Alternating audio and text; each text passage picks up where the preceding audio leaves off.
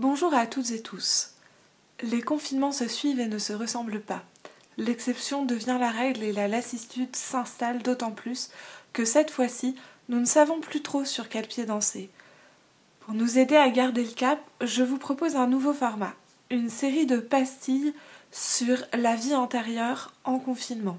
Et pour changer, vous n'entendrez pas que ma voix.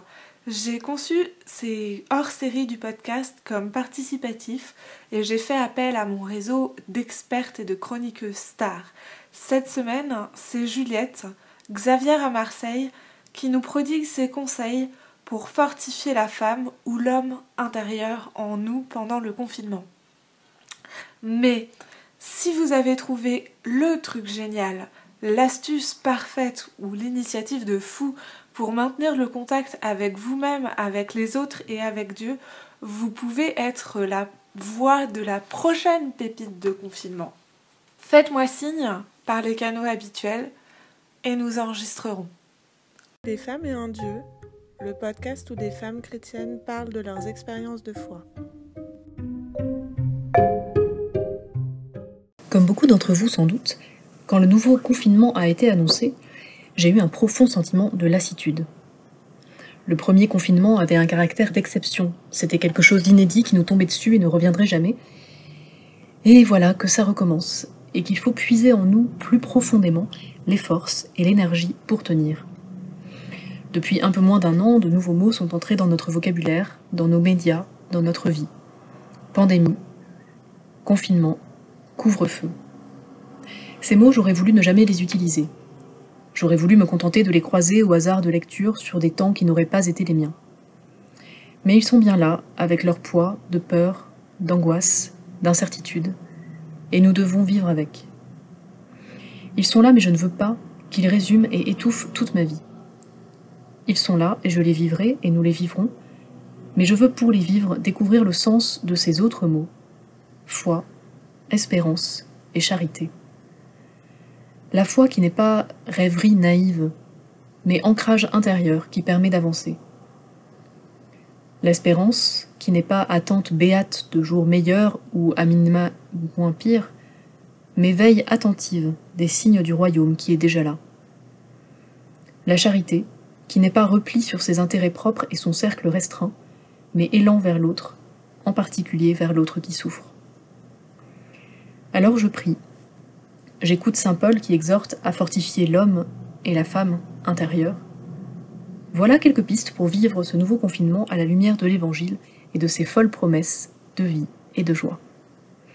D'abord, deux conseils généraux. Soyez doux avec vous-même et allez-y progressivement. Si vous n'avez pas une vie de prière régulière, ne vous fixez pas pour objectif de faire une oraison d'une heure par jour et de prier les offices. Vous n'y arriverez pas. Vous vous découragerez et ce serait pire que mieux. Demandez-vous déjà, dans votre expérience passée et actuelle, ce qui vous aide, ce que vous avez déjà expérimenté de façon heureuse, et voyez en fonction de votre cadre de vie ce qu'il est possible de faire de façon réaliste. Autre conseil, ne restez pas seul. Soit euh, ayez des échanges soit avec les personnes avec qui vous, vivez, ou alors des échanges téléphoniques réguliers, peut-être des groupes de partage par Zoom. Inventez ce qui va pouvoir vous aider. Ensuite, quelques pistes concrètes. Donc le, ce deuxième confinement euh, a commencé euh, avec le mois de, novembre. Et si je vous dis 1er novembre, vous me répondrez peut-être jour férié. Et certains d'entre vous me diront avec raison que c'est la Toussaint. Alors pourquoi ne pas, pour ce confinement, adopter un saint? Choisir une figure de sainteté que vous aimez bien ou que vous souhaitez découvrir pour lui confier votre confinement. Le prier plus particulièrement, lire sa vie ou ses écrits, et lui demander d'intercéder pour que vous aussi, vous deveniez saint. Une aide possible est aussi de s'appuyer sur ce trésor de l'Église qu'est la liturgie des heures. Vous retrouvez tous les offices sur l'application AELF.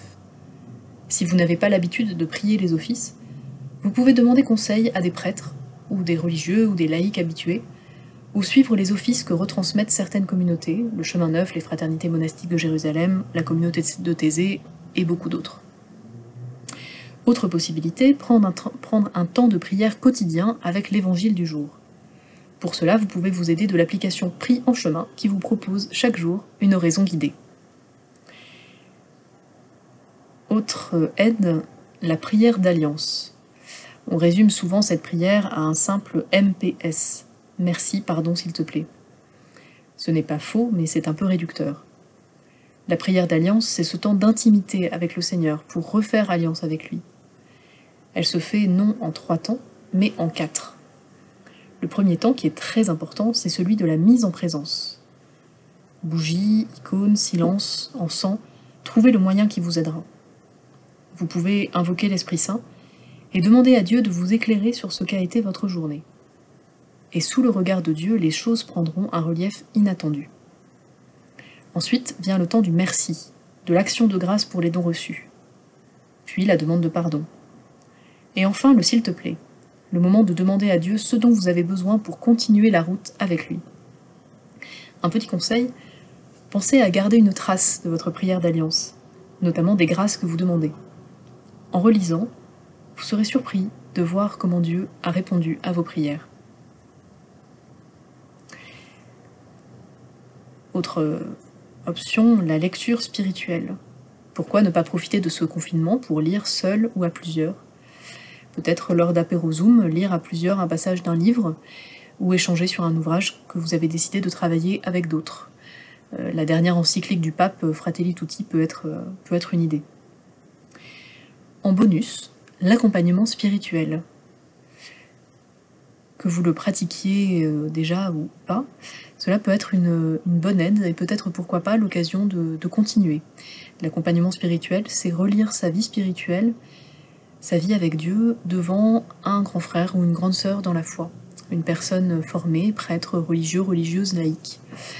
Euh, pour cela, n'hésitez pas à, vous rapprocher d'une communauté dont, vous êtes proche. Voilà, j'espère que ces conseils vous aideront à, vivre ce confinement avec le Seigneur. Je vous souhaite qu'il soit une occasion de croissance dans la foi, l'espérance et la charité. Voilà, c'est tout pour aujourd'hui. Je serai heureuse d'avoir vos avis, réactions et commentaires sur la page Facebook Des femmes et un dieu ou à l'adresse mail desfemmesetundieu at vivaldi.net.